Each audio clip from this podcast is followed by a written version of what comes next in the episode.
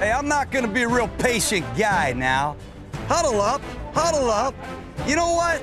You're like my wife when you get in space. You just get lost. We're not posing for football cards now, offense. We're not posing for football cards. Let's play with some speed. Just get north and south. You're not Billy White Shoes Johnson. How stupid are we? Are you out of your mind? Are you out of your skull? Well, call it on Tom Brady, will you? Call it on those guys. I've never seen that in my life. Do it again. Do it again. Ho, ho, ho, ho, ho! Santa Claus is here, huddle up! You gotta build the foundation, man. That's what we're doing here.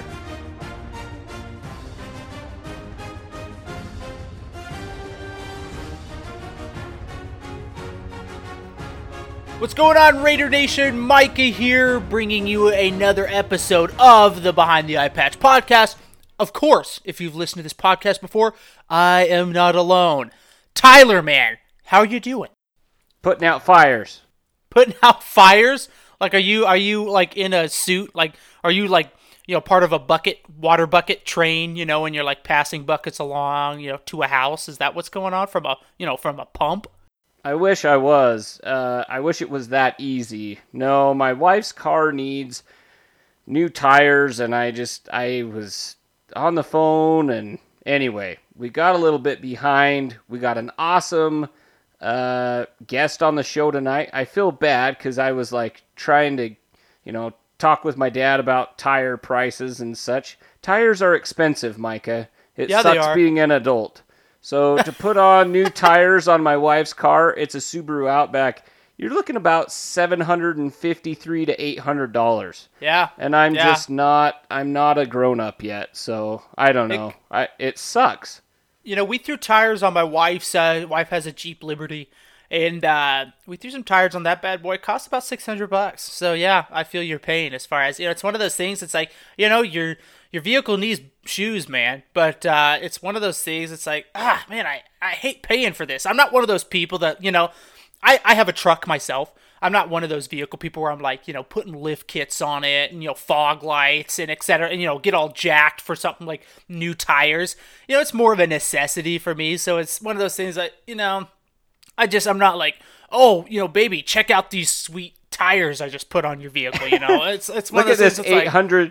Look at this $800 worth of rubber that's right on the road and goes away. Right. And I'm not one of those people. I'm just kind of like, well, we got it taken care of. You know, I don't, how long do tires last? Don't they last like 5-6 years usually or something like that? Yeah, something like that. So I'm like, well, until, you know, well, we got that taken care of until you're 30, you know, or whatever. So actually we'll probably end up selling it before we end up actually having to put new tires on it. But anyhow, well, sounds like you were pretty tired of putting tires on. See what I did there? I see what you did there. Very good. Nice little play on words. I'm pretty excited for today's interview. We've got B.D. Williams from Silver and Black Pride coming on, giving us his insights on the draft, on free agency. I'm pretty psyched about that. But before we get to that, Raider Nation, as always, you can find us and this podcast on just about any platform that you listen to podcasts on. iTunes, help me out here, Tyler. Where else can you find this thing? SoundCloud. You can find like our first episodes on SoundCloud, but they cost an outrageous amount, and I have said before, I'm a cheapskate. So no, you can find us on iTunes, you can find us on Spotify, you can find us on Stitcher, you can also find us on Google Play, and you can also find us on podcasts.com. And they also have an app. I don't recommend it. It's probably best listened through the ones that I mentioned before. Nice. And Raider Nation, we would love if you would leave us a review. Tyler, we're up to like 3 or 4, 5. We have 3 or 4 written reviews in, all 5 stars on iTunes. And we have 10 total last time I checked, 5-star reviews through iTunes. So Raider Nation, we'd love for you to drop us a line, leave us some of your feedback, and you know, Tyler, I think it's about time maybe we put up a little contest or something like that. Maybe send out some free merch for those those who will go and write us up a review on iTunes or Google Play or wherever they consume their podcast. We're actually up to 12 5-star reviews now this week. I think we had like 5 or 6 last week, so we doubled that. That's awesome. That's awesome. So Raider Nation, we appreciate it. Much love. Thank you so much for the support. We're just going to keep this train rolling all the way to Vegas, man. We're going to keep it rocking and rolling. We still haven't been at this for 365 days yet, so we're pretty excited at the content we've been able to put out and how much everybody's been enjoying the content. So again, thank you so much for that. As always, we encourage Raider Nation to get in on the show with us. You know, as the season was going on, we ended up having, several voicemails. We got quite a few call-ins as the season was going on, but that's not done. Keep giving us a call. 208-557-9771 is the number. Leave us a voicemail. We'll play it back on this very podcast, which gets loads of listen time. We'll just put it that way. Millions. To the millions. Did I say that right, Tyler? Yep. Okay, I like it. Millions. And we want to hear from you. Bring your questions, your comments, your concerns. We'll play it back here, and we will answer it to the best of Tyler and I's ability. So we definitely want to hear from you guys and what you have to say. Again, that number is 208-557-9771. Also, you can find us on Twitter at Behind Eye Patch. Follow us on Facebook as well. Just search for the page Behind the Eye Patch on Facebook. Putting up polls there weekly. Also giveaways and our shout-outs as well. And obviously, so, just find us on any of those formats. We love interacting with Raider Nation. If you don't want to leave us a voicemail, shoot us a personal message, either via Facebook, via Twitter, and we'll read your question. You can remain anonymous if you want. Most everybody who is on Twitter is anonymous anyway. But we'd love to read it back, and we could talk about it. We could discuss it on the pod here and now. So you don't have to call in if you don't want to. So, anyhow, with that being said, Tyler, you got some shout-outs for us this week. I sure do, and the shout-outs this week are brought to you... What's the word that you use, Micah? Unofficially?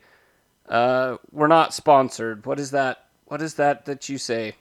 Unofficial sponsors. Yes. Our unofficial sponsor, the shout-outs, is brought to you via Taco Bell and their new Mountain Dew Baja Blast Zero. Y'all know I'm a fan of zero-calorie drinks, and so this is the new Baja Blast, come out in 0 kcals. So, let's get on with the shout-outs. Tonight on the show, we've got Brian Boone, Joy Marie Kitinos. I hope I said that right. Joy, actually, I don't know if she was married to the Twos, John Matuzik, but she followed us this week. Travis Rayfield, who is a special Olympian athlete. So Special Olympics, he participates in the athletics in that. Awesome. Blitz Chick from the Wolfpack Nation podcast. Love it. Laker David, Jimmy Winkovich, Return to Greatness, Raider Paul 27, JW at WURM 13, and RaiderNationNews.org. Thank you guys for the follows this week. And we had quite a few new people on the Facebook page, the Facebook side of things, didn't we, Micah? Yeah, we did, man. We're really blowing up. We're around about 120 followers. Again, for those of you who don't know, we just started this past year. I mean, like I said, we're not 365 days into this yet.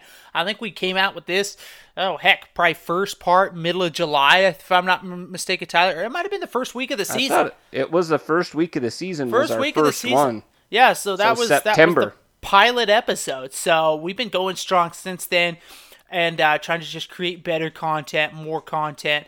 As always, we keep it family-friendly and political-free on the Behind the Eye Patch podcast. We are proud of that, and we will continue to do so.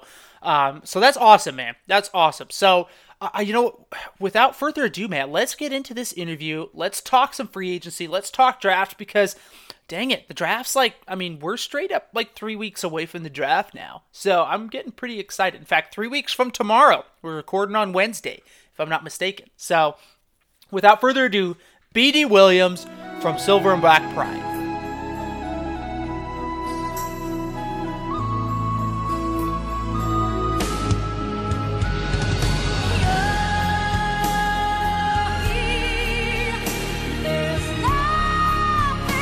Raider Nation, we are super excited this week to have B.D. Williams on the podcast with us. Williams writes for Silver and Black Pride, does a myriad of other things. Williams, man, how are you doing? Great. Thanks for having me on, guys. I really appreciate it. Man, we're excited to have you on. We appreciate you making time for us and the nation here today. Tell us a little bit about yourself, man. I see you write for Silver and Black Pride. So Raider Nation can find you there. Where can the nation find you, man? You're on Twitter, obviously. You have any other platforms that you got stuff on? You can find me on Twitter at BDWilliams18. My Twitter handle is DWillSkills. I write for Silver and Black Pride. I love to break down tape, watch a lot of football. I'm also a coach, so I coach high school and middle school sports. Sports has always been my passion. I actually live on the East Coast. I came out to the East Coast from California, where I grew up, to play college football, and I've just been stuck around here ever since. You know, trying to figure out a way to get back to the brighter side of the country, but haven't made my way back yet. Nice. So sorry, Tyler, you go ahead. I'm sorry. I'm just going to go off of that. What position did you play in college football, BD?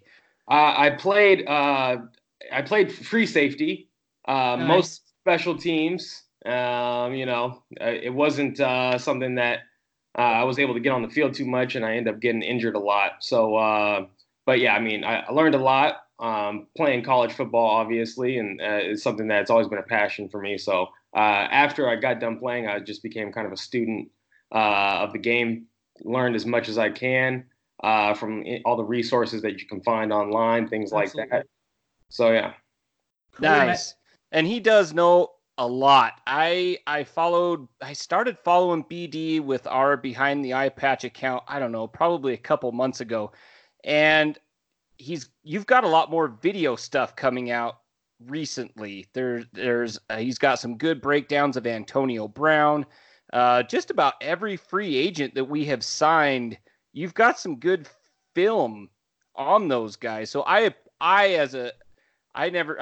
playing college ball was like not even on my radar. So congratulations, number one, for that. Number two, you have awesome breakdowns. So Raider Nation, make sure you go check out Mr. D. Will Skills and his breakdowns of most of the free agents that we have signed this offseason. So why don't we ready to go? I'm ready to go. I kind of segueing off of that, Tyler Williams, man, speaking of free agency, let's put Antonio Brown to the side right now.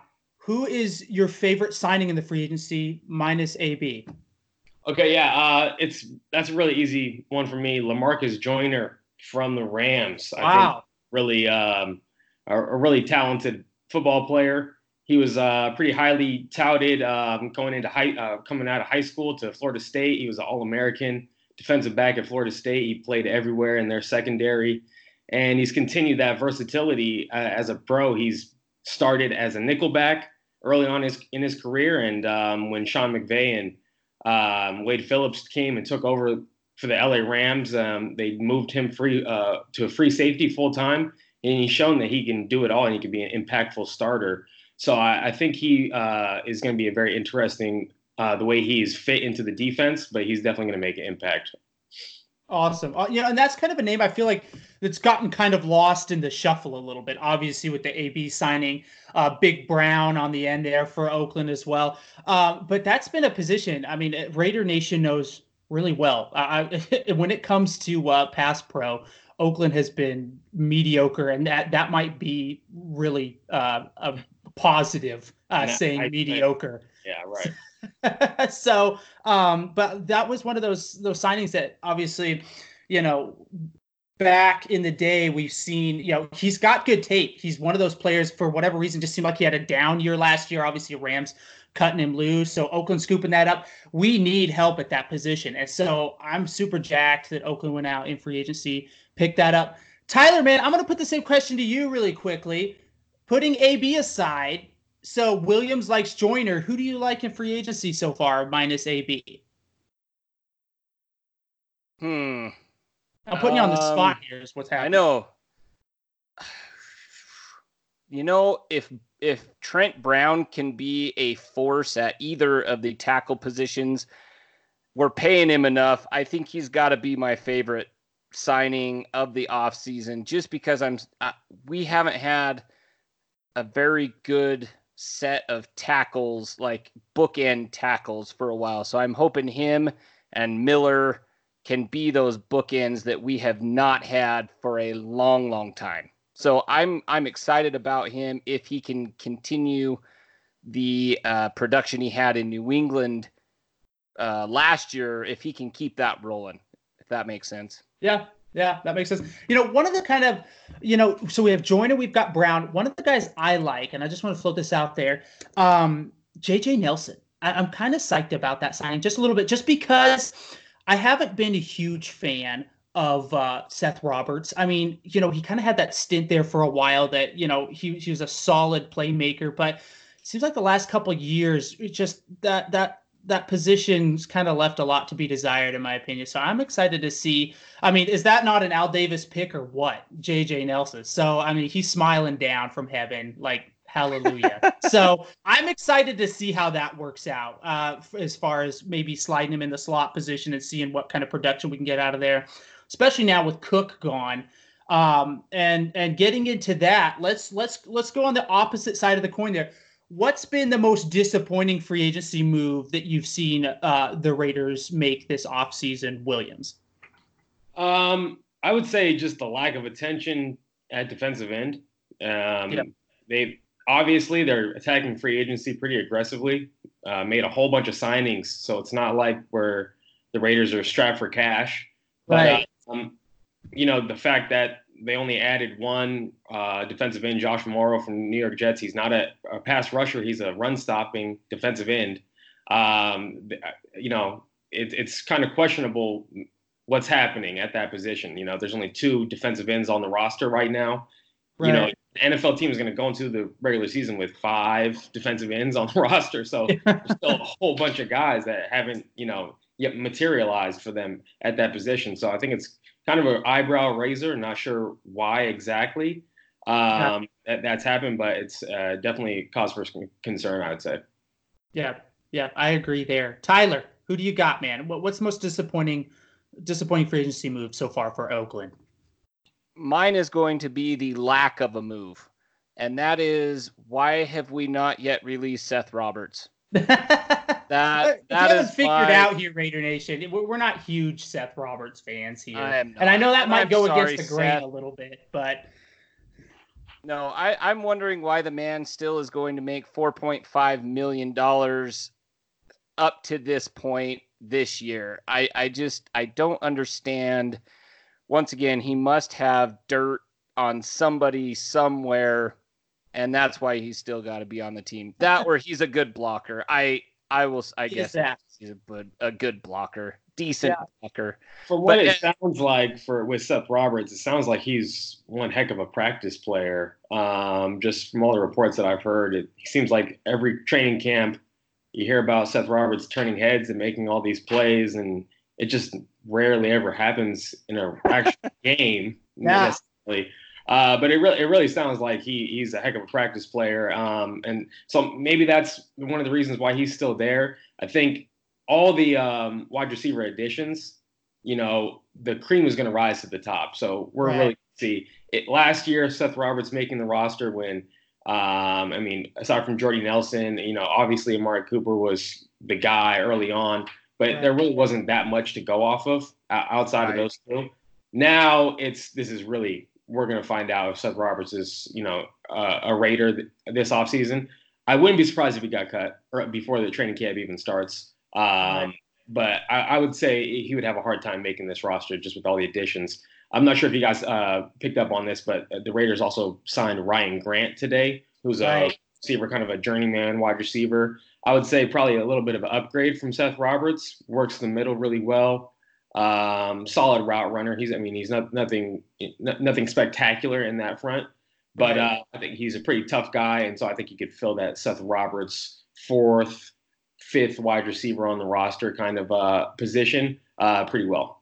Okay. I like that because I didn't hear about that as far as and I didn't hear about that as far as his, having kind of a flashy training camp. Because I was always wondering, especially last year, why in the world do we still have Seth Roberts? But that makes sense. If he's turning heads in the off season, that I guess that makes a little bit of sense now. So thank you for shedding some light on that, because I've been scratching my head over here going, what in the world? So we're going to get to the receiver position here in just a minute when we segue into the draft. I have to give you my opinion, though. At first, I didn't like the Osemele trade. Everybody was complaining about, and we touched on this last week, he's often injured. We broke it down. He's been out of like 6 games in 3 years. In my opinion, that's not an often injured player. Just happened to have a down year last year. But at the end of the day, we had the money and we weren't able to bring Cook in. And I was really bummed about that, just because I felt like, we have AB, but I feel like just like any kind of relationship, I think it's going to take time to develop with Carr, and Cook already has that relationship with Carr. I thought great safety blanket, somebody that, obviously Carr is familiar with. I thought that'd have been a fantastic addition. Cook and AB there, that's a 1-2 punch, because Cook, was basically our number one threat, throughout the rest of the season after Cooper was gone. So was bummed we weren't able to bring him back, but he fetched a pretty good penny, if I'm not mistaken, from the Saints. He pulled in a pretty nice contract, if I'm not mistaken. Something I want to say it was around like $15 million or something like that. It was 16. Was it 16? Yeah. Good heavens. And you know what, though? I got to say props to Mayock and Gruden for sticking to their guns, because we've seen that a couple times this offseason. They've had a price. They've had, that was the speculation with the AB deal. Apparently, they had a price for the Steelers. And Steelers originally, from what I saw, didn't like it, and then kind of came back around at the 11th hour and said, hey, is that offer still on the table? So definitely moves from Oakland that we're not used to seeing. I thought for sure we'd give up at least one first rounder for AB. And so I'm psyched that that we're able to get AB for, that third and that fifth. Williams, man, what do you see from Antonio Brown, his first season in Oakland? Do you think, obviously there's been all this controversy about he's going to be, he's a problem child. He's one of these guys that, the drama will come up sooner or later. But what do you see first season in Oakland? Crystal ball, what's your take on this whole thing? Let's just get this straight. Antonio Brown is going to be the best wide receiver that the Raiders have had in a very, very long time. Ooh. He's going to be everything Amari Cooper, or we wished Amari Cooper would be. That route runner with the yards after the catch. Can beat defenses in so many ways. We never really saw that really consistently materialize with Amari Cooper. Right. This is a proven thing with Antonio Brown. He does this. Okay. Right. It's something that he has proven that he can do, year in and year out for the past 6 or 7 seasons in the NFL. And it's really a testament to his work ethic. That's something that people have said before, and they keep on talking about how hard of a worker he is. When you watch it on tape, though, you can see the product of this hard work is this incredible skill level that he plays the game with. And, you don't get as skilled as a wide receiver as Antonio Brown is without putting in that hard work. And I think that's really what the biggest thing is going to be, the way that it kind of rubs off on his teammates and the rest of the wide receivers. That attention to detail that he puts into playing football. I think it's not just going to make Derek Carr better, but it's going to make a lot of these wide receivers that are coming into the Raiders. It's going to make them better as well. So I think you're going to see not just from Antonio Brown great plays, but other receivers trying to emulate the best wide receiver on the roster and make similar plays from time to time as well. Yes, and I agree 100%. I don't think there has been a day since he got to Oakland that he hasn't posted a workout video, and they are impressive. Like if I were to go out there and try to do those things, I'd end up in the emergency room. And that's not just because I've had back surgery in the past. It's because my hips would probably fall out of joint. What is the biggest thing besides his work ethic? Let's talk about football player on the field. How is he going to open up the field for Derek Carr? Okay, so Antonio Brown wins in a lot of ways. He's an incredible route runner. His body language makes it very difficult for defenders to kind of get a beat on where he's going. He'll do things weeks ahead of time to set up defenders with just like the kind of chess match that he's playing with his route running. So what it's really going to do is it's going to force defenses to really focus on him, double cover him, do things that maybe, wide receivers haven't had to draw that type of attention and coverage playing in the Raiders the last few seasons. Right. So I think just from the way that he attacks the game, he's going to, make his fair share of plays, but it's also going to help other players, get open around him as well. So it just helps out the entire offense. The one thing that I will say is just kind of a anecdotal example of Antonio Brown's skill level. Defensive backs in the NFL or just across all levels of football, they're taught to – it's called raking the catch point. When a wide receiver puts his hands up, you're supposed to play through their hands, okay? And right. So you can make a play potentially on a ball as a defensive back when you might be a few yards out of phase. And maybe you might have lost positioning at first, but if you go and attack their hands, you could come up with a disruption of the catch, right? So if you watch Antonio Brown, he rarely ever has his hands up. He holds his hands down until the very, very last moment, which makes it tough for defensive backs who are playing him in man coverage to figure out when they need to swipe the ball away. There's even times where he doesn't lift up his hands at all and just lets the ball drop right into his lap. And you'll see defensive backs even get surprised that the ball came because he wasn't letting on that the ball was. Okay. So I'm talking about an incredible high level of attention to detail that he plays the game with. So, I mean, right. That's just one example of the skill level that he brings. And that's what allows him. He's 5'10". He's not overly fast. He's not overly big or strong or a high jumper or anything like that, but he still is able to make these plays week in and week out. It's because of that attention to detail and that high skill level that he has. I'm going to have to pay attention to that because I never noticed that. But now that you bring that up, I mean, I can think back to some plays where I've seen like corners, like literally, like you said, like are caught off guard that like the ball's even, in his hands. And so Raider Nation, that's something to look at. We'll go back and look at some highlights. Dang it. Now I gotta end this interview, man. I gotta go look at some more AB highlights and take a look at that. That's some awesome insight. So I'm jacked to take a look at that. Something else that he brings to the table, just because we talk about the big play ability and obviously just being able to the yards after catch, that kind of stuff. But that detail, that attention to detail, and we're starting to kind of see that in we've heard that he's one of the hardest working people we've ever seen. We're kind of getting a first look at that with some of these workout videos and what he does. And then, some of these insights like this, just to be able to something that you wouldn't appreciate more normally when you're just watching the game of football.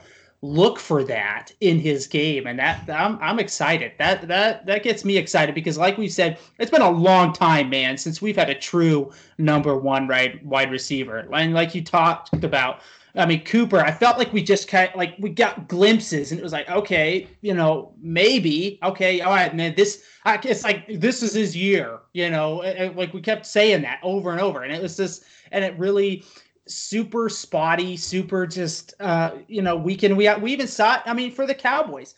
I mean, man, he'd have a big week, and then he went ghost for like 2 or 3 weeks in a row. In fact, we monitored his stats, and there were times, I mean, Seth Roberts had more, receiving yards and catches than Cook did. And so, and that I think was the frustrating thing for a true number one wide receiver, man, like that, that you expect that to happen maybe a couple weeks out of the season. But for Cooper, I mean, it was 8, 9, 10 games a season. And it was just like, what? And this guy's going to want how much money, you know, when his contract's up? Like, no way. Are you kidding me? So we're still yet to see if we won that trade or not. But right now, I don't know. I'm not too sad to see what we can get with that what's going to end up be the 27th pick. A little unfortunate. That was looking like a really good pick about halfway through the season. Then, of course, they had to go and start winning some games. But, Tyler, man, I'm going to let you take the next question. After that, let's roll right into the draft. All right, sounds good. So my next question kind of goes back to one of my favorite signings of the offseason, and that is Trent Brown. We have not heard we've heard, but we don't know whether Trent Brown will be playing left tackle or right tackle. And prior to coming on here so that he could study, I had asked BD what he thought the offensive line would look like come game number 1 of the regular season. So I'll pose that question to you, BD. What do you think the offensive line looks like? Let's start at left tackle and work our way to right tackle. I think center is taken care of. It's every other side of the center that I'm curious about. So why don't we hit that if you're cool with that? Okay, yeah, cool. So I think I'm in the minority here. I do think that Kolton Miller is going to be the left tackle. Gabe Jackson, I think, is going to move back over to left guard, is where he started his career. That's kind of his natural position, and he was forced to go play right guard when they signed Kelechi Osemele. Rodney Hudson, obviously, the center, like you said, he's an all-pro guy. I think Denzelle Good, they signed him in the middle of the year last year. He was a starter at Indianapolis Colts, and there was someone was murdered in his family, and he had to take some time off. And I guess just from the reports that I'm hearing, obviously I wasn't in the building, but his offensive line coach didn't like that he took personal time and told him that he wasn't mentally tough enough to play for him. And so Denzelle Good ended up requesting to be released from his contract. So this is a guy who's a starter who should not have been available and kind of just fell right into the Raiders' laps. I think that he is a viable starting right guard in football. I think he's proven that when Kelechi Osemele and Gabe Jackson were injured down the stretch last year and the offensive line was in shambles, you would see Kolton Miller getting bulldozed with his torn MCL. You'd see the other guy that came in getting completely turned around. And then you'd see 5 yards downfield, Denzelle Good pancaking someone. So I think the guy is legit. I think he is a starter in the National Football League. And then at right tackle, obviously, Trent Brown. He played right tackle at San Francisco. This is kind of like his more natural position. He has multiple years starting experience in the NFL as a right tackle. He only has 1 year starting experience as left tackle. Of course, he went and won a Super Bowl doing it. So it does. There's a lot of flexibility there, but I think Brown at right tackle and Kolton Miller at left tackle is better than the flip-flop of that. I think asking Kolton Miller at this stage in his career to go switch over to the other side, I think you're just going to see another year of growing pains and not letting the guy get comfortable. And I think that Trent Brown is, can go right back to it, and it would be probably a lot more seamless of an integration for Trent Brown to go play right tackle. But the Raiders do have options, and I'm sure they're going to try to figure it out and play them both on both sides throughout OTAs and training camp to see who ends up fitting what. But if I had to guess right now, I'd say Kolton Miller left tackle, Trent Brown right tackle. That's great. I thought it was interesting. It was either this week or last week. Somebody asked Gruden, like, where is Trent Brown going to play? And he's like, you know what? We may just break the huddle, and wherever Von Miller lines up, that's where Trent Brown's going to be. So that would be nice. I mean, I don't think that's probably not realistic. And I think he said it as a joke, but it'd be kind of cool if Miller if they could both switch back and forth. I would tend to agree with you. I just look at that contract though, that Trent Brown signed. I mean, I guess the money doesn't matter. If you've got the money, you spend the money, you put the best player where they play, or put the player in the best position to succeed. And that's what I think Raider Nation has been screaming for so long, is just let's scheme to our players. At least I have. let's scheme to our players' strengths and go from there. So, I mean, I guess if you sign him at left tackle money and you put him at right tackle, it's not my money. If he keeps Carr upright and can get the ball to Antonio Brown or Tyrell Williams or J.J. Nelson, that's all I care about. I couldn't care less how much the dude's making. Put him where he plays best. So, Kolton Miller, left tackle. Gabe Jackson, left guard. Hudson, center. And then you think Denzelle Good and Trent Brown on that right side. Yeah, I've got to just say that, man, like, if like that would suck that your coach is like, I don't care if somebody got murdered in your family, like you don't have the mental toughness, like I don't know, that's just brother. Me. But I'd be like, you know, you can go blow, you know, I don't know, that seems weird. Like we're all human at the end of the day, man. That is just weird to me, but. I don't know all the circumstances that were going on there and whatnot, but Good does seem to be like a player. I'm pretty excited that we have him. How confident, though, Williams, are you that Tom Cable can whip everybody into shape? Because I don't have much confidence in Tom Cable, and I'm on the record for saying so. Do you think we're still cool with Tom Cable with the talent that we have, or I mean, what do you see there? Yeah, I mean, if you can't get it done with this group, then. The Raiders need to move on and find a new defensive line coach for sure.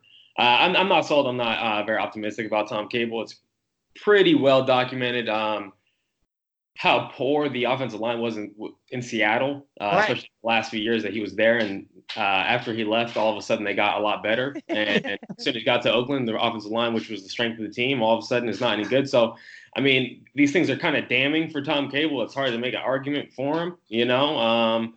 So if the offensive line continues to struggle, they definitely have to make a change. They've put a lot of talent, draft picks. They got a great center, probably the best in the game.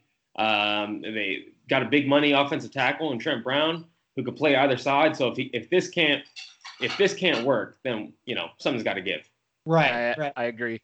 And here's a hot take from Tyler. This is my hot take this week. I think one of those three first round draft picks goes at a guard position.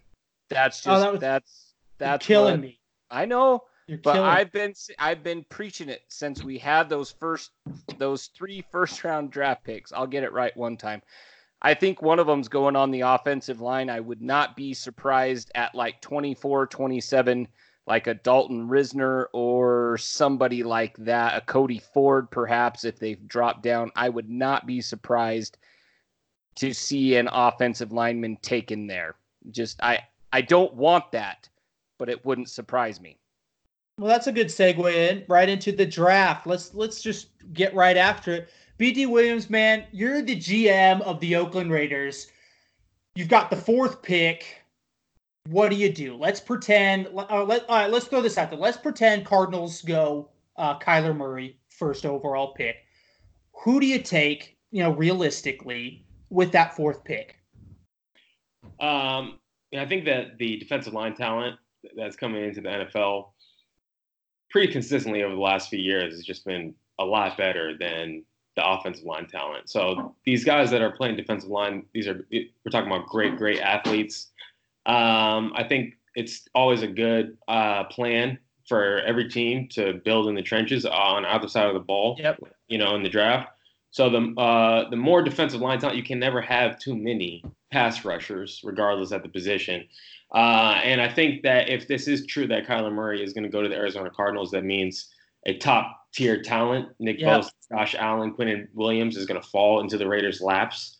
And that's just, you know, it's – one of those guys is available. It just kind of, you know, depends on who the Raiders really are falling in love with, and just go take that guy and not overthink it too much. So, yeah, any one of those I think would be an awesome option. I do think Nick Bosa will probably go before the Raiders get picked, have a chance to pick at fourth overall. But either Josh Allen or Quinton Williams, I don't think there's a bad selection there. There you go. All right, so I'm going to take it one step further though, because we've got Hankins, we got P.J. Hall, we got Moe Hurst. I like the interior of Oakland's defensive line. Jelly, yes. I like how that's set up, and I think Hurst is going to develop into an animal. I think we're going to look back in 3 or 4 years and go, how in the world did we pick this guy up so late? But let's pretend Williams, who would you rather have? Because Williams is more interior player. Allen, though, well documented on this podcast, Tyler and I are both big Josh Allen fans. Let's pretend they're both there. Something weird happens. Allen, Williams are both there. Obviously, people are touting Williams as this, like, you know, the next Aaron Donald. Who do you take, though? Because Oakland needs that. We talked about it, man. We got two defensive ends, and apparently, was it 13 and a half sacks in the season doesn't cut it. So who do you like? Who would you take? Yeah, well, Josh Allen had 17 sacks by himself last year. So I take Josh Allen. I think I am very high on Josh Allen. I know that there are plenty of people who are. I see a guy who has a potential to become one of the premier defenders in all of football within the next couple of years. He's a guy who can speed rush off the edge. He's a guy who can drop into coverage and, you know, defend a pass 30 yards downfield. You just don't see that every day. Even from the best edge rushers, you're not going to see this kind of versatility that Josh Allen has the potential of bringing. So I'm a big Josh Allen fan. I think if he's there, I'm going to be doing flips and screaming at the television for the Raiders to pick Josh Allen. But the one thing that is going out of favor for Josh Allen is that there have been a couple guys that came into the NFL that have like a similar athletic profile, edge rushers who can play in space a little bit, guys like Deion Jordan. Guys like Lorenzo Carter, who just got drafted last year. There's another one called Martez Wilson out of Illinois, who's an edge rusher who ran like a 4.4 something 40 at the combine. Wow. A lot of these guys don't do well in the NFL for whatever reason.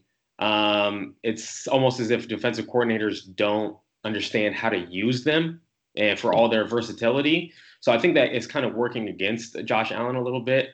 But well, I mean, it remains to be seen. I think bottom line, he's going to be a good player if he's a linebacker, if you want him to drop into coverage. And at best, he's going to be able to do everything at a really elite level and be a game-changing defensive player for any team that takes him. Yeah, I like that. And I think, obviously, we've talked about that. Josh Allen, when I watch him, he's one of these players that, like, and I hate using his name and Khalil Mack in the same sentence, but as far as he reminds me of, like, a more athletic Khalil Mack, in the sense that Khalil Mack was more for when we would drop Khalil Mack back into coverage, I was like, why in the world are we doing that? Like, let Khalil Mack do what he does best. Let him get after the quarterback, get after the running back. Josh Allen, though, is one of those guys that, like, he can cover a flat because he's got that athleticism. And I'm like, man, he can get after the quarterback. He can drop into coverage. I know the one knock against his game, I've heard this recently, don't know how true it is, but apparently that against the run, maybe a little bit, like, as far as you want to talk about all his talents, that might be on the lower end of his talents. I haven't seen enough to know, you know, if that's truly a big deal. I've just heard that recently, kind of in the rumor mill about him. But at the end of the day, man, we got to get somebody who's got to get after the quarterback. And I floated this out recently. In fact, on our Facebook page, I put the poll up to Raider Nation, was like, how do you feel about Oakland taking two defensive ends in our, you know, first four picks? And there was like 80 out of 139 votes. We had 80% response. Loved that idea. Do you see a likelihood of that happening? Would you like to see the same? Would you like to see Oakland do something like that, especially now that we've seen free agency kind of come and go, and we still only have two defensive ends on the roster? Yeah. I think anytime a team has multiple picks in the first round, it's almost like a bonus pick. You know, right. You can do something, attack a position of need because you have all this extra capital.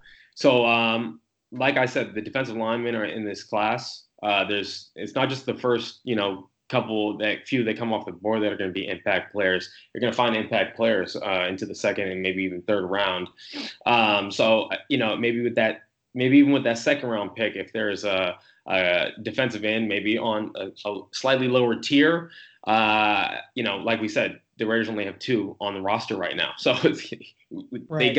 they got to figure something out. So I'd rather the Raiders invest a higher pick in a defensive end that could be on the field a lot than a 6th or a 7th round pick for a guy at this rate who's going to see the field. So, you know, I wouldn't mind seeing that with the first 4 picks. If the Raiders pick 2 defensive ends, that'd be awesome. If you could have 2 defensive ends in those first 4 picks, like, I'm not saying Bosa drops down to 24. I'm saying realistically, yeah. What 2 names? Let's say besides Allen and Bosa, because we all know that those are the premier dudes, the premier edge rushers in this draft. Who are 2 guys that maybe have your eye a little bit? I think a guy, for some reason, who's not getting a whole bunch of love in this edge rusher class is a guy named Anthony Nelson from Iowa. He's, first of all, he's 6'7", 270 pounds, so he's like prototypical defensive end size. He had really good production. It's actually kind of like a commonly held thing. Guys from Iowa come into the NFL, they're like ready to play. They get great coaching. They have great character, things like that. And so I think Anthony Nelson is going to be a guy who's going to be a 2nd round pick, most likely. I would love to see him with the Raiders. I think he fits what Paul Gunther wants. He wants a lot of length. He wants the ability to stop the run from his defensive ends. And so Anthony Nelson gives you that. Interesting thing. Anthony Nelson went to the combine and posted some pretty good numbers, and it was almost identically comparable to J.J. Watt at his combine. So I'm not saying Anthony Nelson is going to be J.J. Watt. Right. BD is saying that Anthony Nelson is going to be J.J. Watt. Yeah, you're on record now, man. Well, yeah, other people have said this. I'm taking that from them. But, yeah, he had a really good combine. He posted a 3-cone drill, of like, I think it was a 6.89 3-cone drill, which is like better than a lot of wide receivers are posting. DK Metcalf, the hyped up wide receiver, ran a 7.4 3-cone drill. So he's like incredibly faster around the 3 cones than even a high profile wide receiver is. So I think the guy has a good chance of becoming a really good NFL player. And I think he deserves to, you know, a shot to be, you know, one of the first defensive ends taken off the board. And Who's your second name? Guy? Yeah, really quick, Tyler. That's a name I haven't heard that. Anthony Nelson. That's one of those guys that, you know, has gotten buried. And I'm glad you touched on the DK Metcalf hype, because I think that's a lot of hype. I think that's too much hype, in my opinion. But Raider Nation, jot that name down, Anthony Nelson.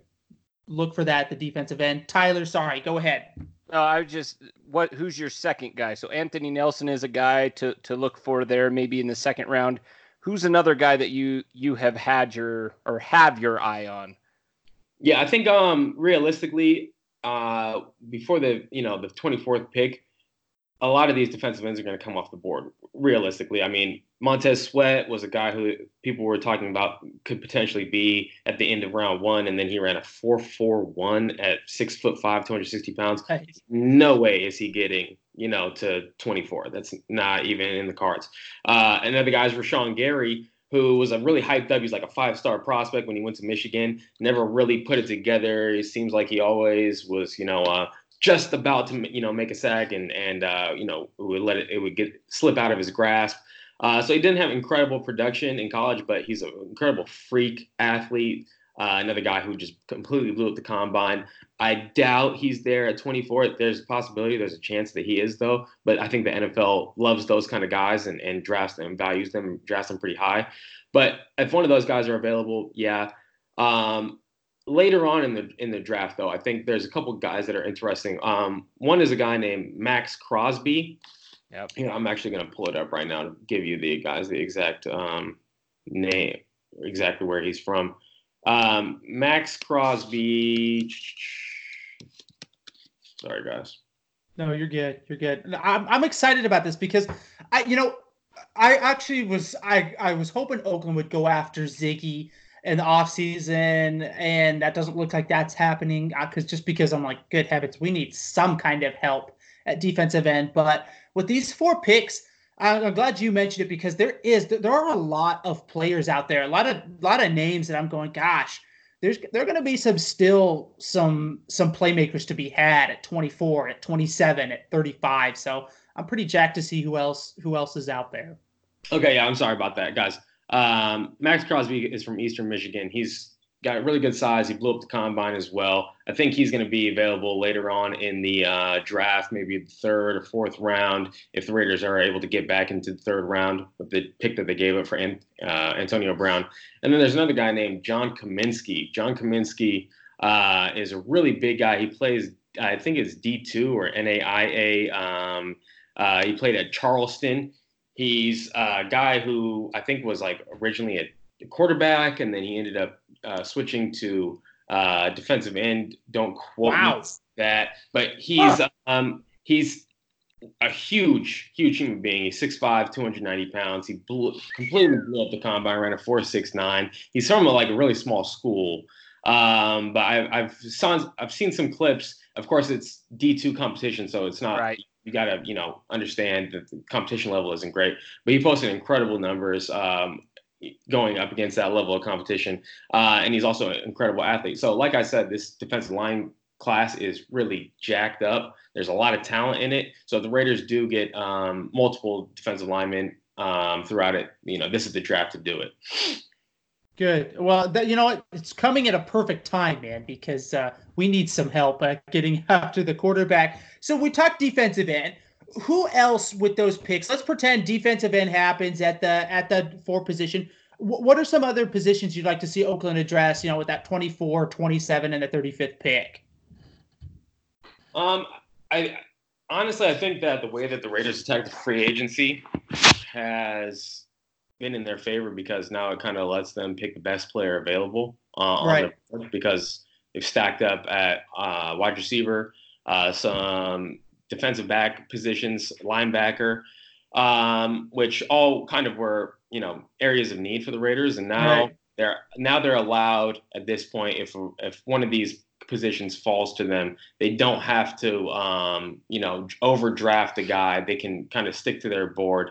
There's going to be some really good players. I think if Devin Bush is around at 24, the linebacker from Michigan, I think he's one hell of a football player. I think he would be great for the Raiders. There's a couple safeties. I think I would say there's around 7 or 8 safeties that I think have a really good chance of being really good contributors in the NFL. So that doesn't have to be in the first round, maybe the second, or even there could be maybe 1 or 2 left in the fourth round when the Raiders get around to picking there.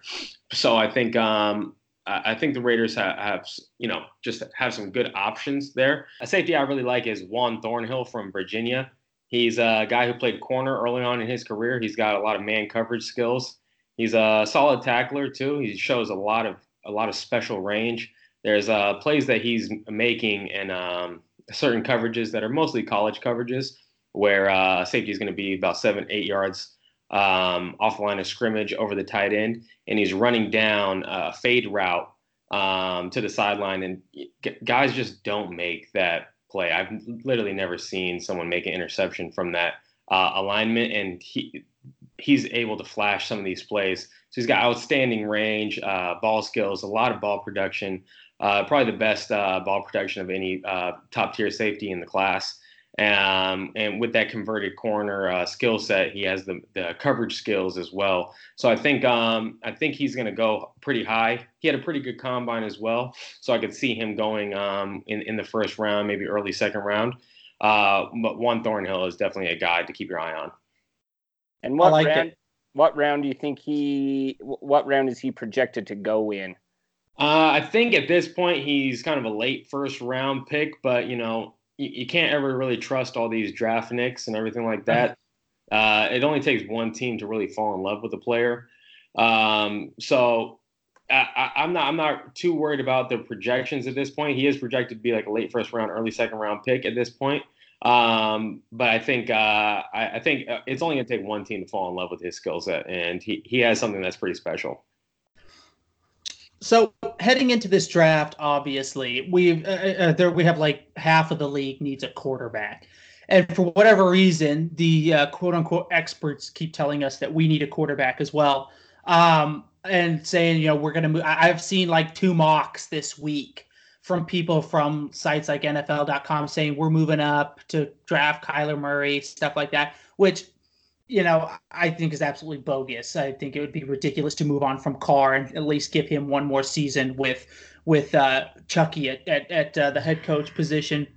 But I'm not sold on this year's quarterback draft class. I think there's a lot of hype on some players that I've just got a gut feeling. I always go with my gut feeling. Now, my gut feeling told me that we weren't going to trade Mack, so that didn't work out in that instance. But who is, in your opinion, the best quarterback in this draft class? Well, let's extrapolate on this overhyping of quarterbacks. I mean, this happens every year. You see these guys get propped up by the media year in and year out. And the fact of the matter is quarterback's basically the hardest position in any major league sport to fill. You need to have the arm of a pitcher. You need to have the instincts and the vision of a point guard. And you need to have the toughness of a bullfighter. I mean, this is an incredibly rare blend of talents, and right. 32 NFL teams, there's not 32 starting caliber quarterbacks in the world, period. So I mean, it is something that teams are gonna, you know, they're gonna gamble on. They're gonna think, hey, maybe this guy can, you know, be the guy for us and get us over the top. I do understand some of the hype on Kyler Murray. I can see from the playmaking standpoint, he's got a hose for an arm. He's got incredible athleticism.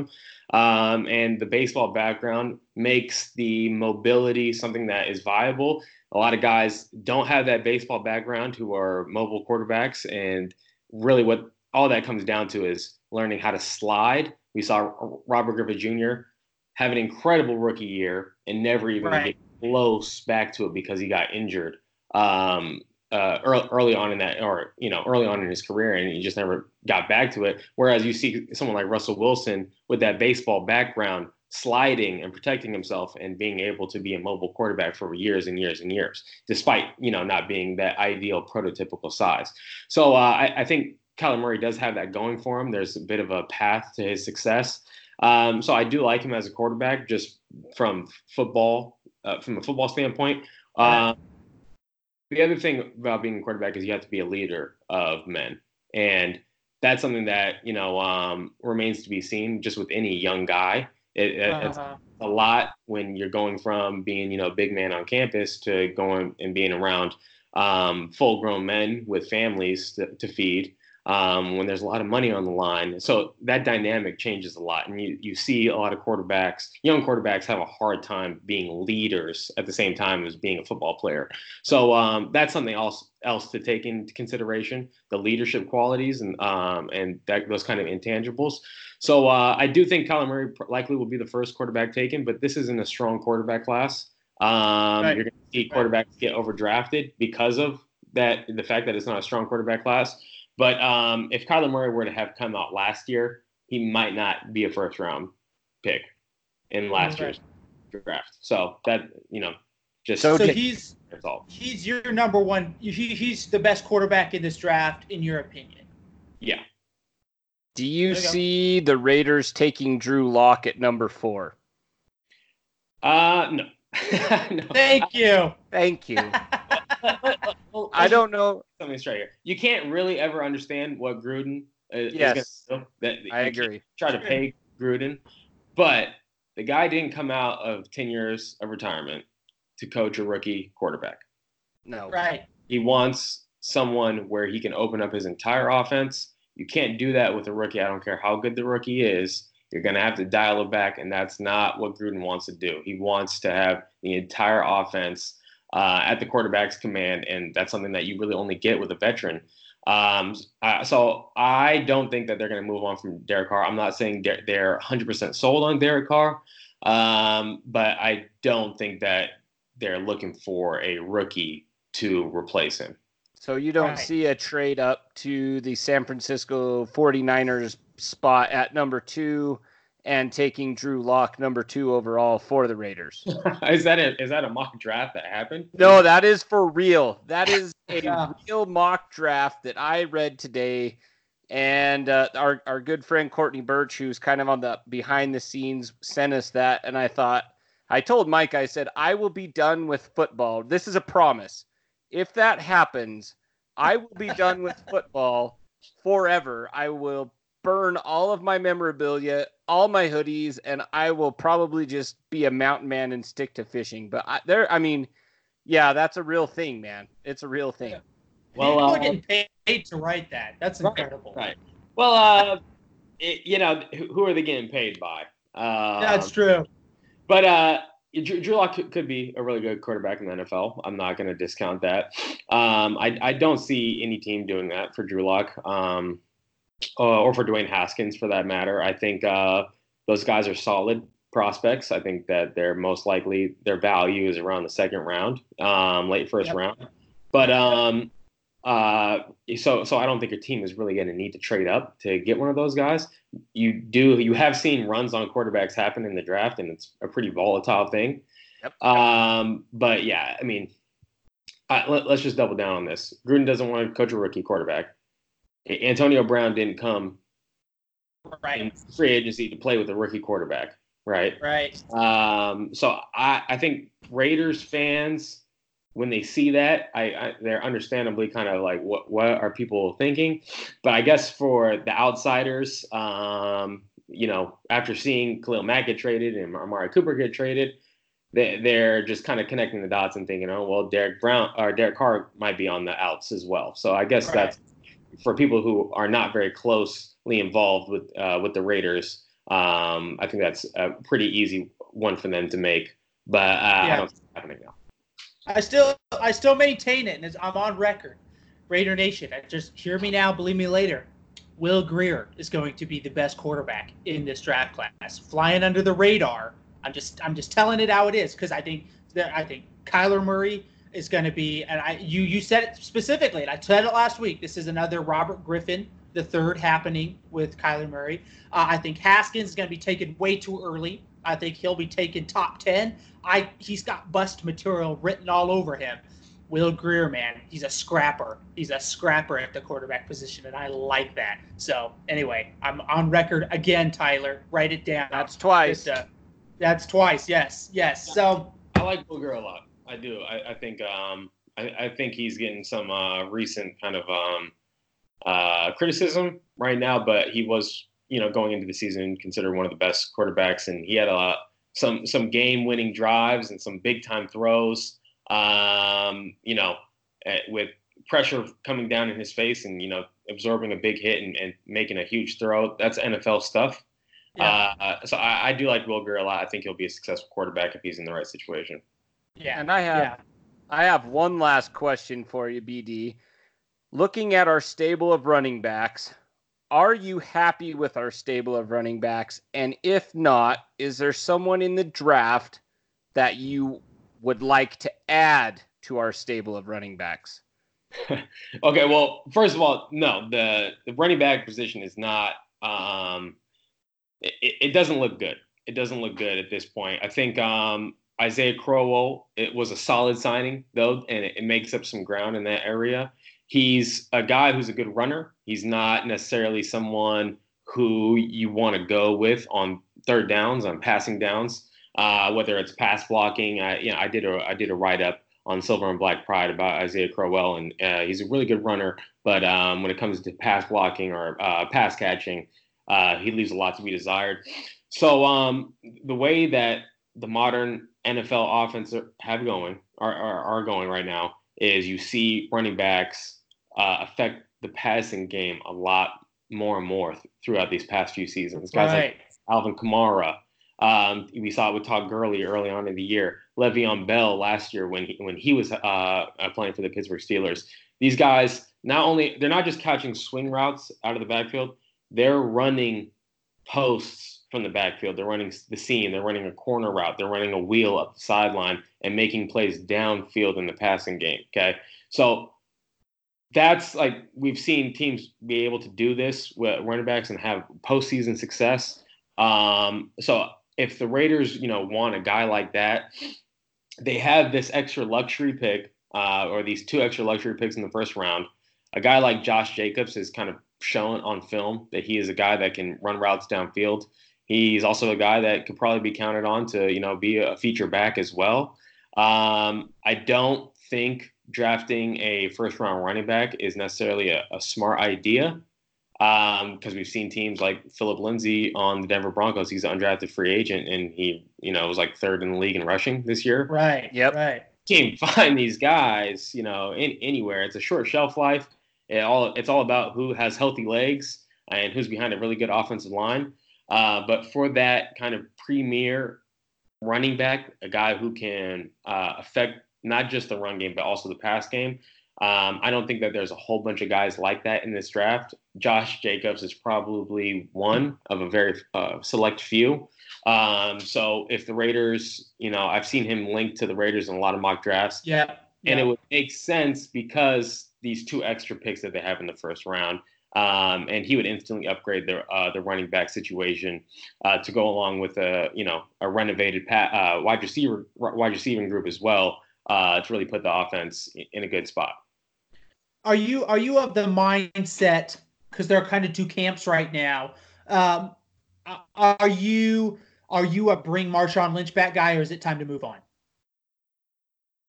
Yeah, that's a tough one for me. I think, obviously, when Marshawn Lynch is out there and he's running, it's a thing of beauty. Right.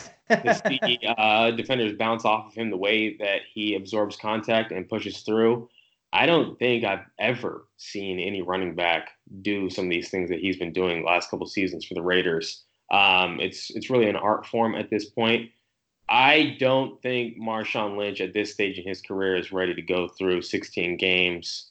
If the Raiders, you know, by chance get to a postseason, I don't think that he's, you know, able to get through all this.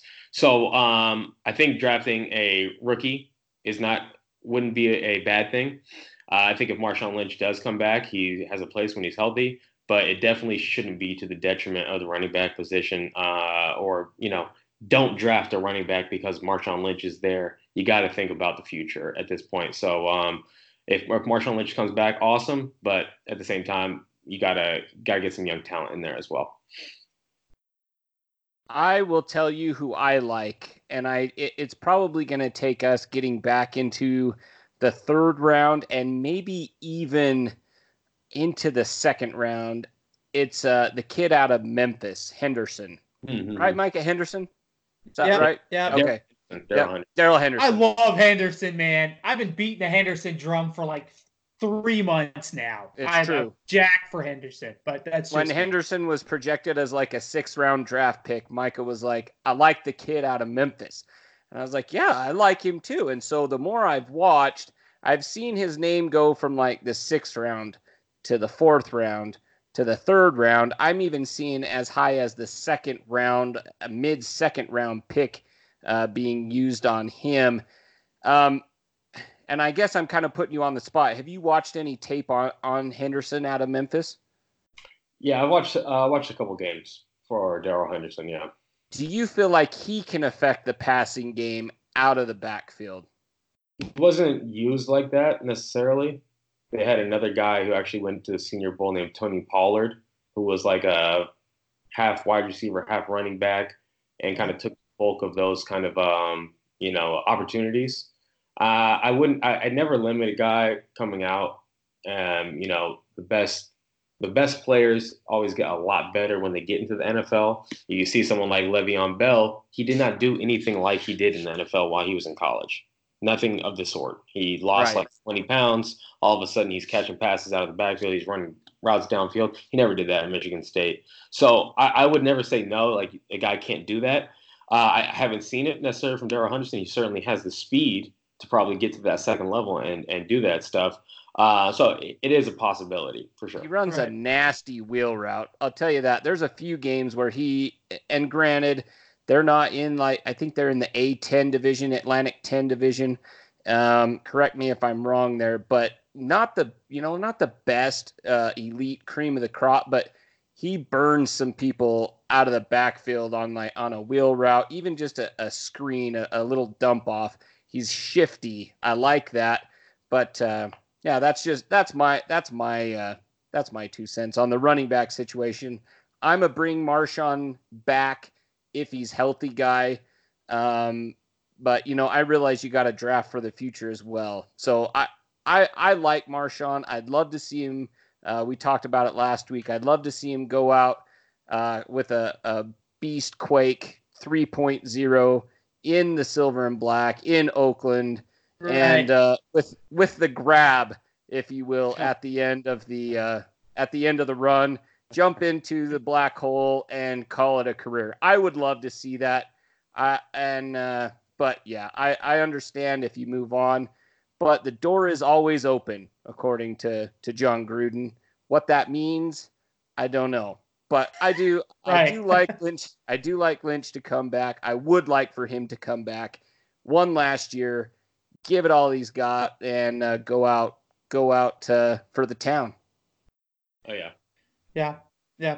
B.D. Williams, man, we appreciate you coming on with us. We got a couple more questions for you, then we're going to let you get on with your life.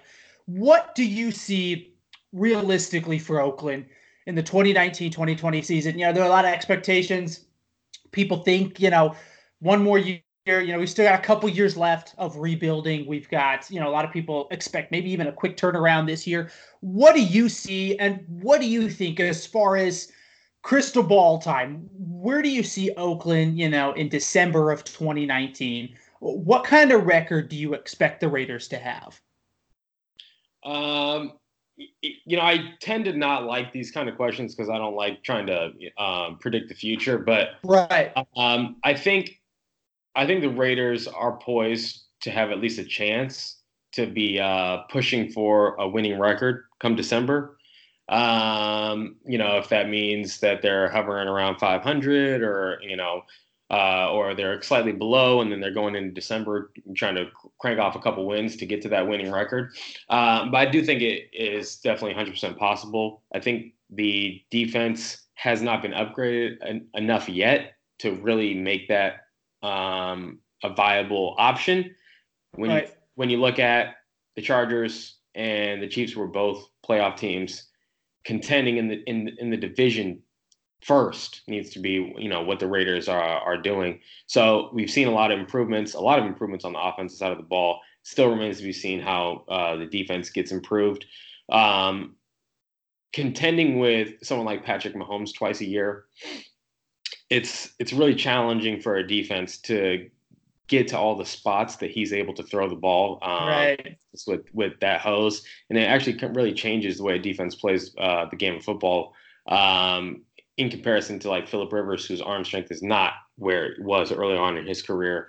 So like, you know, outfitting the defense to have guys who have the range, who have the speed to, you know, make these plays downfield against Kansas City is probably the number one priority. And if they're a team that can, you know, hang with Kansas City, that's a win in my book. And, you know, going forward off of that, cranking out a winning season, hopefully that's what we're seeing come December. Yeah. And I tend to agree because, you know, I've heard a lot of people say, you know, this is, you know, this will be another 4 or 5 win season. I don't think so. I think this is anywhere between maybe a 7-9 to maybe even a 9-7 type year. I think there's going to be enough talent, Carr being with Gruden for another season, being in that system for his second year. I think it's going to produce better results. Obviously, we saw at the end of the year, I mean, Carr just barely had a body to throw to by about week 10. So I think we're going to see a big improvement this year from the Oakland Raiders.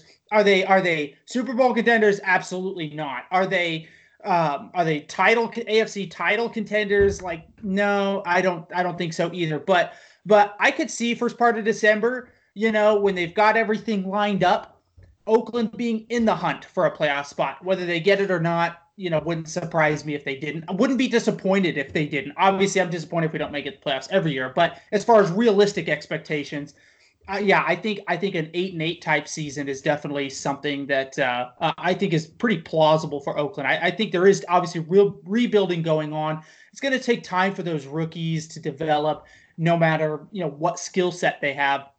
But I don't think it's going to be as bad as I see a lot of kind of what Raider Nation thinks. I don't think it's going to be another. I would be very surprised if it was a 4-12, 5-11 type season, and very disappointed again. But that's, I've been used to being disappointed recently as a Raider fan. So, but anyway, man, really quickly, before we let you go, we always ask every guest on the show some, you know, usually it's off the topic. It's usually not football related at all. In fact, Tyler, I don't think it's ever been football related at all. Never. And it's just off the cuff. So here it is. It's very life altering and life changing. Yeah. Yeah. So we want to know, and this is straight up for you this week. What is the worst movie you've ever seen? Worst movie. My family and I, we actually like to watch bad movies. And laugh at them the entire time and just kind of make fun of the actors. We've seen some really bad Nicolas Cage movies lately. That's like, but we watched this. Was it Sharknado or some nonsense? Oh, that, yeah, really hilariously bad. So I'd probably have to go there. I don't think anything is going to top that one. How bad that one was. But yeah, some Nicolas Cage movies, throw them in there too. Those have been pretty bad recently as well. so that honorable mention, you could fit several Nicolas Cage movies into them. I like it. Tyler, you don't get out of this question either, man. Worst movie you ever seen? I know this is totally unscripted. You weren't ready for this. I was not ready. You know, while you're thinking about that, I'm gonna take some flack for this, but I know what the worst movie, the movie that I dislike the most is probably Ant-Man from the Marvel universe. I'm a big Marvel geek. I do not like Ant-Man. I think he's I don't think he's really even a superhero. He shrinks and he gets bigger, and that's it. That's all he does. He's got strength, but so does the Hulk. So, but yeah, I'm going Ant-Man. Ant-Man. Dude, that is terrible. Ant-Man is fantastic. Shame on you. Shame on you for hating on the Ant-Man. That's one of my favorite ones, man. Are you kidding me? Mine is Alice in Wonderland. I never liked the Disney version, and I don't like the remake version, man. That's a weird movie. That should have never been a Disney. That's like a weird, like, that's that like DreamWorks or something. I don't even get the whole Alice in Wonderland thing, and I'm just not a fan. That's. Are you talking about the? Did they make a new one recently, or are you talking about the classic Alice in Wonderland? I'm talking about the new one. They made it. Wasn't it? Didn't it have Johnny Depp in it? Or yeah.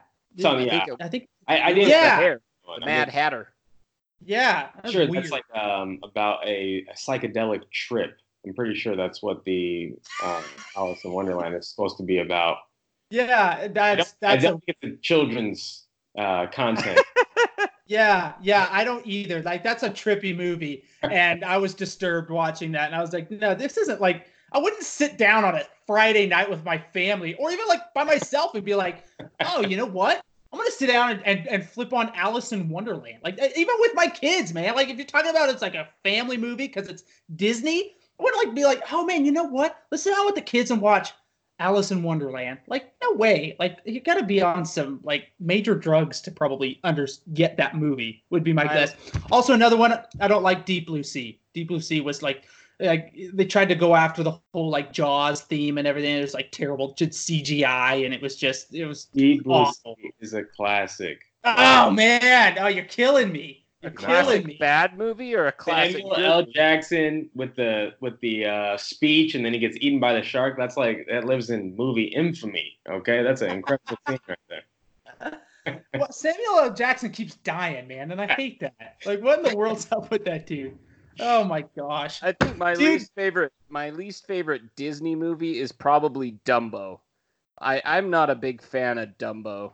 It's sad. It's kind of a sad movie. They just remade it. I'm interested to see how that turns out, but I don't know. Disney movies, they've come out with some doozies recently. You know, that's a whole nother topic of conversation, but no, that's fair. So does now, but Tyler, is that an honorable mention for one of the worst movies you've seen of all time?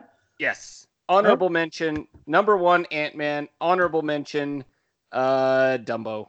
There you go. Not Ant-Man. That's ridiculous. That's ridiculous.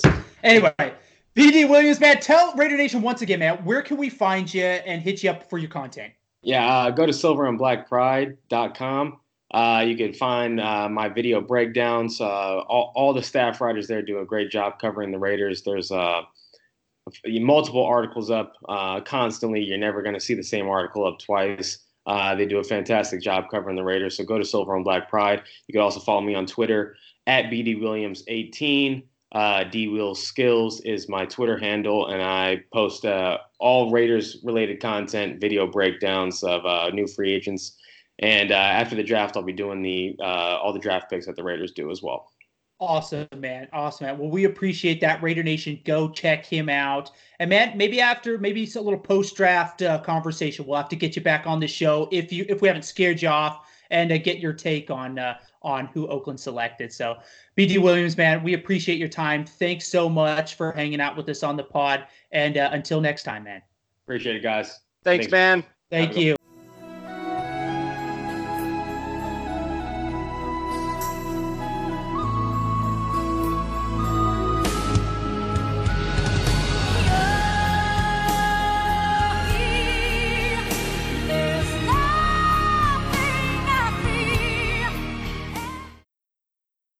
Raider Nation, once again, big shout out to B.D. Williams over there at the Silver and Black Pride. Highly encourage you to go give him a follow. That is a worthy follow over there. Get a lot of great content, a lot of good insight. He puts a lot of time and energy into that, and it shows. It shows. He puts out a good product. So we appreciate his time once again on the podcast. I thought it was interesting. His talk on Josh Allen kind of seemed to kind of reiterate some of the things we've talked about here on this pod as far as being athletic, and the fact that there are a lot of players in this draft that can get after the quarterback. And, we posted that poll this week. I mentioned it. Oakland maybe going two defensive ends. I at this point in time, I hope it happens, because we do not have a lot of defensive ends on the roster, obviously. So, and I had never heard of that Nelson guy from... Where was he from? I don't remember. But Anthony Iowa. Nelson. Yeah, from Iowa. Yeah. I'm telling you right now, man, I'm going to go check him out. I guarantee I'm going to have to do the same.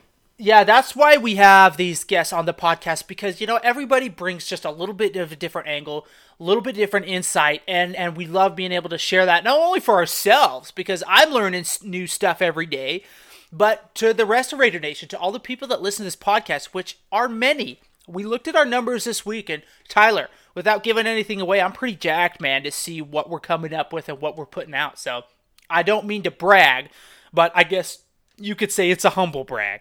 It is a humble brag, and that's okay. Here, yeah, nobody else brags for us, so we gotta tark ourselves up. That's right. That's right. Because, in my own mind, I'm pretty special. So, anywho. You are special, Michael. All right, Tyler. Okay.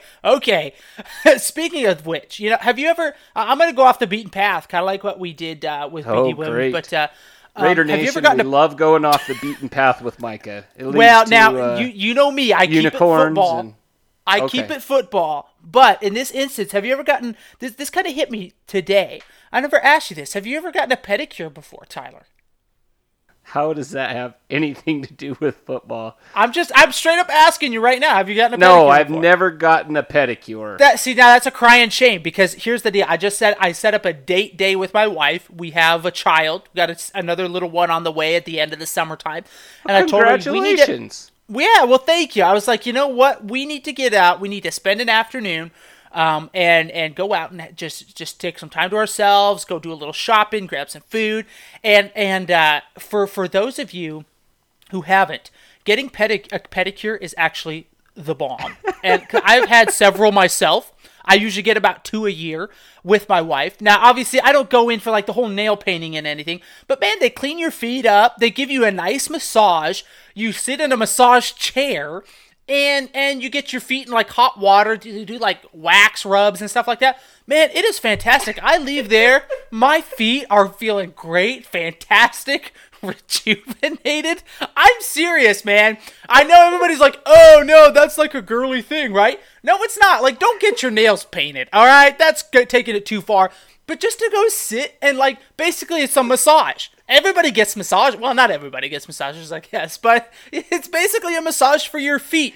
And you sit in this foxy massage chair. If you've never sat in a full-body massage chair, you're missing out, I'm telling you. And if you have never gotten a pedicure, you're missing out too. So that's part of our date day, a little insight into my life. Is pedicures with the wifey. And if you haven't done so, man, if your wife has ever been like, hey, you should come get a pedicure with me, don't think of it as, oh, I'm not gonna go get my my nails painted. No, that's nothing.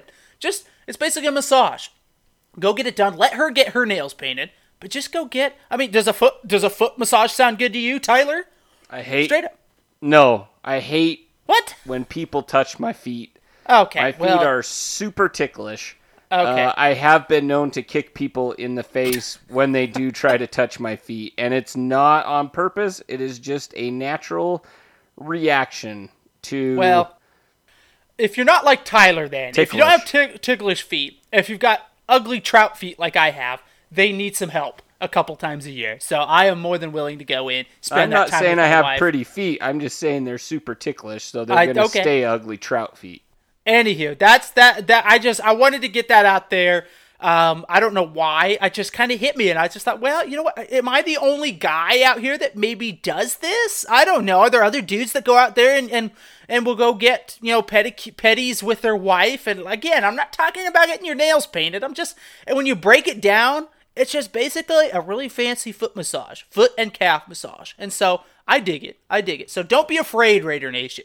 If you're looking for a fun little afternoon jaunt, with your significant other, go get yourself a pedicure, man. Do yourself a favor. I'm just telling you, it's good fun. So anyhow, back to football, Tyler. If I'm allowed to return to football after that, I don't know, man. It's pretty questionable.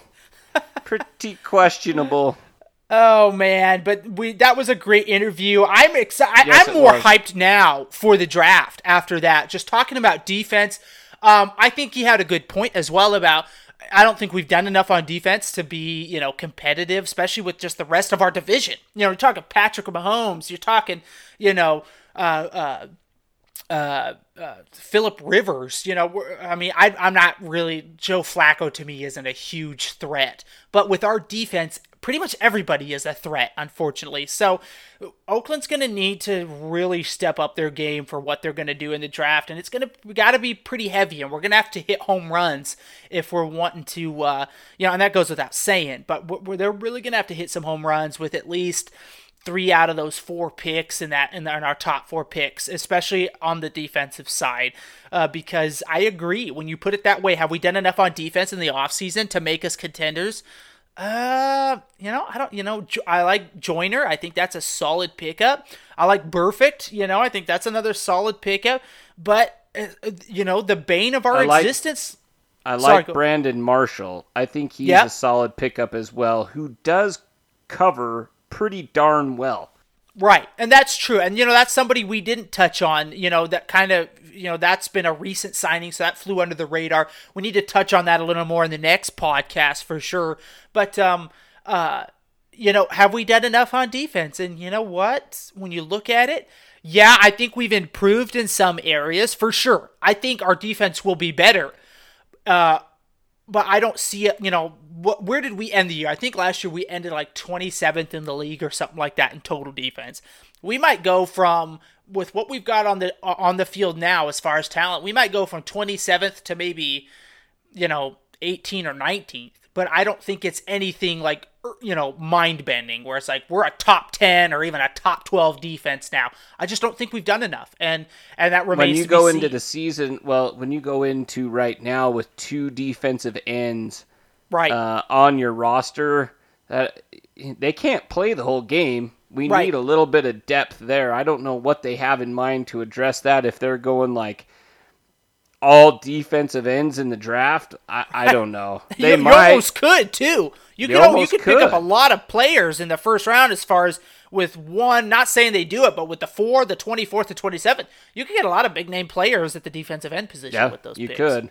I think Jalen Ferguson may be there in the second round.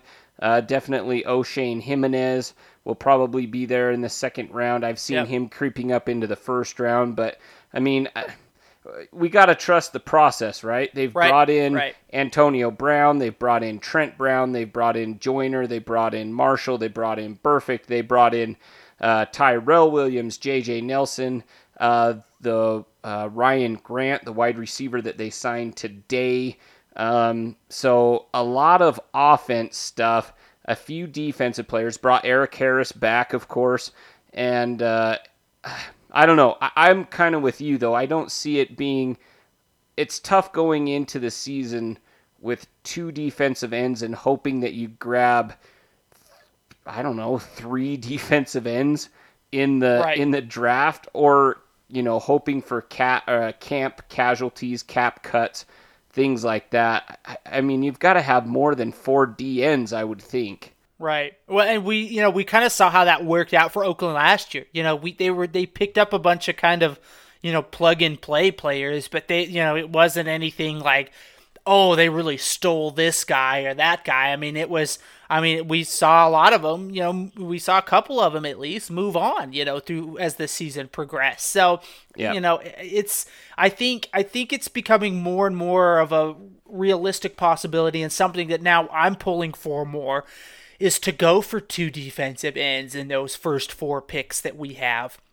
And, you know, like you said, get a Ferguson, get a Jimenez along with an Allen, you know, pair them up. I still think, you know, I still like Ardent Key. I think him in a second year, understanding, you know, letting the game slow down for him a little bit more, I think he can be a contributor. I'm not writing him off, but I mean, we need some young guys out of this draft that are going to be able to step in immediately and make an immediate impact if we want this defense to become, you know, if we want this team to become playoff contenders. Because at the end of the day, as much as an offensive-oriented, you know, NFL, you know, as the NFL is becoming more offensive-oriented, you still got to have defense. You still got to have, you know, that group of players that can step up and, you know, get that big stop in the fourth quarter, get that three and out, stop a drive. You're going to need a core group of guys like that. And as we saw, you know, almost week in and week out, you know, Oakland they were in a lot of games, but that defense just could not,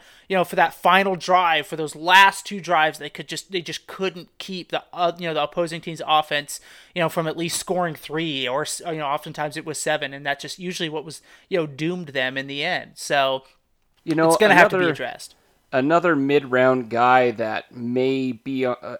Maybe mid-round is the wrong round. I don't know. I don't know where people get that they're going to be projected to be drafted, but the name Chase Winovich out of Michigan. That's another guy to look at too at the defensive end spot. And don't count out. I think Raider Nation has forgotten about a man that was on our team and then on the practice squad, and then on our team and then back on the practice squad, then back on our team and then back on the practice squad. And that is the Stormin' Mormon from SUU, James Cowser. Ooh, my. Don't write off James Cowser yet, ladies and gentlemen. He may be the secret weapon that we're holding back from signing. It's holding us back from signing future or defensive ends. Maybe we could call him the Mormon missile or something. I don't know. There you go. Perhaps James Cowser plays a bigger role this year in the defense.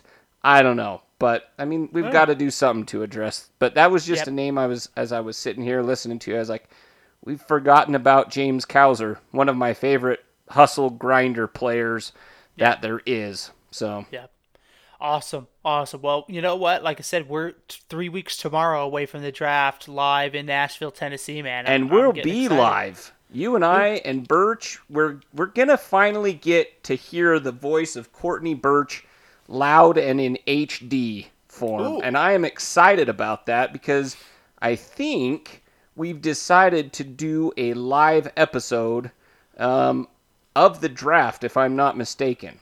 Yeah, I think we should definitely do it. We'll throw it down and get Raider Nation to jump on board and hang out with us as we... shoot, man, we've got 3 picks in the first round. There's going to be a lot of action going on for Oakland. So, it won't be... It's not one of those, after pick 4, the night's done. There's going to be plenty to watch and plenty to see go on, and who knows? I've still got a feeling Oakland may move around a little bit if their guy isn't there at 4. I wouldn't be surprised to see them maybe drop back a few spots, trade out of that 4 round or that 4 pick, maybe back to an 8 or a 9 or something like that. Wouldn't surprise me. All that to say. So, well, Raider Nation, before I wrap it up, Tyler, do you have anything else? Guys, this is unscripted. There's a little bit of a script because we don't want to, come off as complete morons. We're enough just morons a little bit as of a it moron. Is. Yeah, right. Yeah. We don't want to totally come off as that. But Tyler, you got anything else for Raider Nation before we wrap it up? Now, I don't want to steal this from Mr. Naaman Jackson, who was on our episode last week, but they are putting steel trusses up on one part of that will be the roof in Las Vegas on the stadium. That happened today. They were putting up some trusses, which will add 30 to 40 feet in height to the bowl that is already there. So nice. The roof will be going on here shortly. And like I said, I'm not trying to steal that from Naaman, but that was a pretty cool thing to watch. There was a video on it today, and those cranes are just massive, putting up those giant steel trusses. So I'm getting excited. I'm getting pretty pumped to go there, watch some games, and enjoy some food. It's exciting to see this thing start going up, It's getting big, and that's pretty cool. That's a pretty cool thing to see. We're getting there. It's happening. It's happening. We're, like you said, that kind of developed today too. They were putting together the cranes, and you could kind of see that whole thing start getting extended. So that's awesome. I am jacked. So anywho, Raider Nation, once again, thank you so much for hanging out with us at this episode of the Behind the Eye Patch podcast. We appreciate the support, and we will catch you in the next episode. Just win, baby.